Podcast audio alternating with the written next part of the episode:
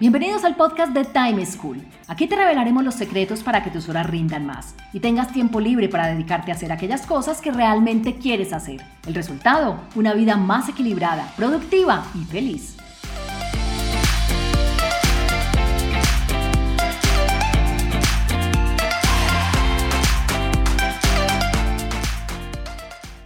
Hola, soy Juan Pablo Lema, un inquieto por la productividad y un estudioso del manejo del tiempo. Bienvenidos a un nuevo capítulo del podcast de Time School, en donde siempre les tenemos recomendaciones para afrontar de manera productiva situaciones reales de personas como tú. Hoy hablaremos sobre la acumulación de objetos. Para ello tenemos nuevamente a Juliana Rendón, una emprendedora dueña de LESMES, Organización Profesional de Espacios, quien ya había estado hace algunos capítulos con nosotros. Juliana es una comunicadora gráfica publicitaria, especialista en la gestión de procesos de comunicación interna en compañías multilatinas del sector de la infraestructura. Durante toda su trayectoria profesional, ha sido activa en diferentes programas de voluntariado corporativo. Además, es la primera organizadora profesional de espacios certificada en Colombia por la Academia Claudia Torre de México. Juliana, bienvenida. Qué rico tenerte nuevamente con nosotros. ¿Cómo estás? Juan Pablo, hola. Muchísimas gracias por invitarme por segunda vez a tu podcast. Qué rico estar aquí con ustedes. Bueno, empecemos explicando de manera sencilla qué es eso de la acumulación de objetos, en qué consiste y cómo sabe uno si está cayendo en esa práctica. Bueno, lo que yo te digo es que puede ser una acumulación normal o una acumulación crónica, ¿cierto? Cuando una persona siente que ya se desbordó, me refiero que esto ya pasó al plano emocional e incluso de afectar sus relaciones con los otros o hasta consigo mismo, cuando es algo que se vuelve patológico, es algo que ya debe ser tratado por un especialista, pues por un psicólogo, por un psiquiatra, por un acompañamiento especial para estos casos. Pero todas las personas podemos tener algún tipo de desorden o acumulación, muchas veces ligadas a las cosas que nos gustan. Hay quienes les gusta tener muchos zapatos, hay quienes les gusta tener muchas eh, cosas de, de cocina, por ejemplo, muchas ollas que nunca usan. Hay quienes les gusta coleccionar cierto tipo de cosas, marcadores, colores, elementos de oficina. Y eso está bien siempre y cuando sean objetos que usemos, que honremos, que les tengamos que dar un lugar adecuado. No importa si yo tengo muchas cosas de una sola cantidad, pero sé dónde están, las tengo organizadas, las uso, me hacen feliz, no importa que sean muchas, está bien que las tengas. Pero entonces, ¿cómo sabemos que la acumulación se volvió mala? Cuando se convierte en algo que te puede afectar a ti, es cuando tú sabes que tienes mucho de algo, pero ni es tanto que ni siquiera sabes qué tienes. Que puedes tener muchas cosas repetidas, no sé, puedes tener N camisetas negras, pero la verdad no sabes si están en algún lugar del closet, eh, si la perdiste, si la regalaste. Cuando tú la vas a buscar para ponértela, pues podrás tener 10, pero no la encuentras. Ahí es donde nos damos cuenta que tienes un problema de acumulación. ¿Y quién, es, quién identifica eso en primera instancia? Pues la persona propiamente que está eh, teniendo este problema o las personas que lo rodean muchas veces también pueden darse cuenta de, hey, mira que te está pasando esto, tienes tantas cosas de esto que ni cuenta te das de lo que tienes. Listo, pero entonces mientras yo sepa dónde están, las utilice y me hagan felices, no es un problema, porque yo te escuchaba y decía, uy, yo con toda la cantidad de cocas plásticas que tengo en la cocina, será que soy un acumulador de cocas, pero yo las utilizo, sé dónde están eh, y pues me hacen feliz porque tengo una coca para cada cosa. Exacto. Si las estás usando y sabes dónde están, no hay problema con que tengas muchas cocas en la cocina. El problema sería que tuvieras un montón o no y ni siquiera supieras dónde las tendrías. Listo, súper. Bueno, pero esta acumulación me parece importante lo que dijiste de saber dónde están, saber utilizarlas, eh, que de verdad me sirvan para algo. Porque alguna vez leí que el 80% de las cosas que la gente guarda, que, que las personas guardamos, la verdad, las guardamos y nunca volvemos a utilizarlas. ¿Tú qué piensas de este estudio, de esta cifra, de tu conocimiento y tu experiencia? ¿Crees que esto realmente puede ser verdad? Sí, sí, sí, estoy totalmente de acuerdo. Pues de hecho hay una ley del 80-20, que tú la usas mucho en temas de tiempo. Sí, claro. Para muchísimas cosas y se habla de eso en muchas ocasiones. Aplica para muchísimos campos, ¿cierto? Específicamente para el tema de la organización, se dice que el 80% del tiempo solo usamos el 20% de nuestras cosas. Entonces, por eso es importante lo que hablamos. Eh, debemos conservar lo que usamos, lo que necesitamos, lo que nos hace felices. Bueno, y entonces, ¿qué principios de organización deberíamos tener en cuenta para que en lugar de acumular, de verdad tengamos espacios organizados? Les voy a dar unos tipsitos muy sencillos o unos pasos a seguir, que es la metodología del orden, que es la metodología en la cual yo me certifiqué, de la cual tú hablaste al principio cuando fui a certificarme en la Academia Claudia Torres México. Esta es la metodología que aprendí y pues hoy les quiero compartir un resumen, que son cinco pasos muy sencillos. Cada letra de la palabra orden significa un paso a seguir. Entonces vamos a ver una por una. Súper, porque con esa mnemotecnia que nos dices va a ser más fácil de aprendérnosla y luego recordarla. Empecemos. Entonces la O significa ordena iguales con iguales. ¿Qué quiere decir eso? Si estamos organizando nuestro closet, camisas con camisas, zapatos con zapatos, eh, faldas con faldas, ¿cierto? Cosa. Listo, esa es la O. Ahora, ¿qué sigue? Vamos a un segundo paso que es la R, de la palabra orden, significa reduce. Reduce significa hacer un descarte consciente. ¿Qué quiere decir? Quedarnos, lo que ya hablamos, solamente con lo que usamos, con lo que necesitamos, con lo que amamos, con lo que nos hace felices. ¿Por qué primero hacemos iguales con iguales y después reducimos? Porque esto nos permite tener la dimensión de la cantidad de cosas que tenemos.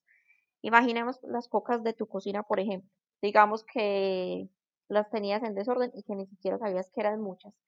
Cuando tú sacas toda tu cocina y pones platos con platos, vasos con vasos, ollas con ollas, cocas con cocas, si las tenías en desorden no sabías ni siquiera que tenías todas esas, sino que vas a decir, wow, en serio, yo tengo todas estas cocas. Entonces ahí es donde vas a decir, si las usas, si las necesitas, si te hacen felices, y si no, pues tienes que reducirlas porque no tiene sentido tener tantas. Vale, súper claro. Entonces vamos para el tercer paso. ¿Cuál es? Listo, entonces ordena iguales con iguales, reduce. El tercer tip o la letra D significa da un hogar y es que cada cosa debe tener, por decirlo así, su casita, su lugar al que siempre retorna, al que siempre va. Y este es un tip básico, pero muy importante para mantener el orden. Si nos comprometemos a que el puesto de cierto objeto es este cajón y siempre vuelve a este cajón, no tiene por qué desordenarse luego. Simplemente es, me demoro menos de un segundo poniéndolas en su lugar. Entonces, si las cosas vuelven a su lugar, ya luego no va a tener problemas con el desorden. Muy claro y muy práctico. ¿Qué sigue entonces? Vamos para la E. Se llama etiqueta al contenedor ideal. ¿Qué quiere decir esto? Etiqueta es que si identificamos que para nosotros no es fácil devolver las cosas a un lugar porque se nos olvida el lugar o porque sentimos que, que nos despistamos, que no se nos facilita. Hay personas para quienes es más fácil saber que las llaves siempre van aquí, el pan siempre va aquí y los lapiceros siempre van aquí. Hay personas para quienes eso no, no podría ser tan fácil. Entonces nos podemos ayudar con etiquetas. Etiquetas es simplemente hacer letreritos. como con la creatividad de, lo que cada uno se quiere inventar. Puede ser en cintica enmascarar o imprimirlos en el computador y recortarlos y pegarles una cintica encima o manda hacer unos bien bonitos en adhesivo ploteados o hay unas maquinitas especiales para eso que se llaman etiquetadoras. Ahí también puedes imprimir tus letreros. Entonces, bueno, ya es cuestión de creatividad, cada uno como con sus recursos hace sus letreros pero sí es muy recomendado. Y etiqueta el contenedor ideal también se refiere a que debemos tener un lugar que almacena las cosas, ¿cierto? En el punto anterior dimos un hogar. Por ejemplo, dijimos, las camisetas las voy a meter en este cajón. Ya ahí ellas tienen su hogar. Pero cuando son objetos muy pequeños, que se pierden muy fácil o que se dispersan, por ejemplo, los lapiceros, por ejemplo, los cubiertos, bueno, cosas pequeñas, lo ideal es que tengamos un contenedor, una cajita, una canastica, bueno, algo especial que nos permita sea más fácil devolverlos a ese lugar. Y si tiene etiqueta, pues mucho más. Entonces, a esas dos cosas se refiere el contenedor, etiqueta al contenedor ideal. Listo. Y la última que nos queda entonces es la N. Sí, la última que nos queda es la N. N quiere decir no recaigas. Entonces, una vez ya hicimos los iguales con iguales, hicimos el paso de reducción, o sea, el descarte consciente, dimos un hogar y etiquetamos el contenedor ideal, es simplemente el compromiso de mantener este, este nuevo orden viendo las cosas a su lugar. Entonces les voy a dar unos tipsitos para mantener ese orden. Eh, el primero sería entra uno, sale uno. ¿Qué quiere decir esto? Que si tenemos, por ejemplo, el espacio para, no sé, para todas nuestras ollas, compramos uno nuevo y decimos, bueno, me cabe o no las voy a tener idealmente como las quisiera tener o se me van a desordenar. Lo ideal sería que cita, por ejemplo, la podemos donar. Lo mismo con la ropa. Eh, tengo X cantidad de camisas, eh, me antojé de esta nueva, la compré. ¿Qué debería hacer? Sacar una de las camisas más viejitas que ya no uso para que mantengamos eso de entra uno, sale uno y precisamente evitar el tema de acumulación, que es lo que estamos hablando hoy. O sea que en lugar de acumular, mantengo la cantidad de elementos fija, simplemente los nuevos reemplazan los viejos. Idealmente. Y si ves que no puedes eh, salir, por decirlo así, de uno de la misma categoría, aunque es lo ideal, intenta sacar algo de otra categoría, al menos para hacer ese ejercicio de desprendimiento y que sepas que las cosas que no estás usando no las vas a empezar a acumular. Otro tipcito es que si tenemos algo es para tenerlo bien, por decirlo así, para honrarlo.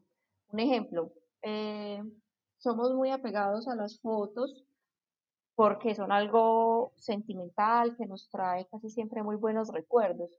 Entonces esos recuerdos hay que honrarlos y hacer algo bonito de ellos, ponerlas en un álbum, ese álbum ojalá esté pues en nuestra sala o en un lugar donde cuando venga la familia a visitarnos o cuando estemos compartiendo con nuestra propia familia en casa, con amigos, podamos disfrutar esas fotos y revivir esos recuerdos bonitos. Pero no tiene sentido tener un montón de fotos, por ejemplo, pudriéndose literalmente en un cuarto útil húmedo porque pues si tanto las quieres, ¿qué sentido tiene que estén ahí dañándose y pudriéndose? Entonces, si vas a tener algo, pues que sea para tenerlo bien. Súper, Juliana. A ver, entonces voy a tratar de recapitular de manera sencilla. Entonces, O, ordenar iguales con iguales. R, reducir de manera consciente. D, devolver las cosas al lugar que se les definió. E, etiquetar los recipientes o los contenedores o los espacios en donde disponemos las cosas. Y la N, el no volver a caer, que es esa conciencia básica que tenemos. Porque mira, con esto organizar es como con el manejo del tiempo. Yo creo que nadie es desorganizado de gusto y nadie vive feliz en medio de un montón de cosas mal puestas o de la gran acumulación, pero al final todos lo hacemos, así como con el tiempo. Nadie quiere perder el tiempo de manera consciente, pero lo terminamos perdiendo. Entonces, esa capacidad de autoevaluarnos y autorreflexionar cada vez frente a en qué fallé, cómo lo estoy haciendo, si tengo las técnicas y las herramientas, especialmente estas tan básicas y tan fáciles que nos diste de aplicar, pues es mucho más fácil uno sentir que tiene el control y que puede hacer las cosas mejor. Bueno, Juliana, qué rico haber tenido de nuevo en nuestro podcast. Estoy seguro de que estos consejos van a ser de mucha utilidad para nuestros oyentes. Mil gracias por habernos acompañado. Muchas gracias a ti, Juan Pablo, por la invitación y qué rico acompañarlos en el podcast de Time School. Y a todos ustedes, muchas gracias por acompañarnos. Los espero en un próximo capítulo del mejor podcast de productividad y manejo del tiempo, Time School. Chao. Encontrémonos en un próximo capítulo con una nueva situación y más recomendaciones para que seas más productivo y feliz. Recuerda enviarnos los audios con tus preguntas, dudas e inquietudes al WhatsApp en Colombia 321-700-4810 por correo electrónico a podcast.timeschool.com.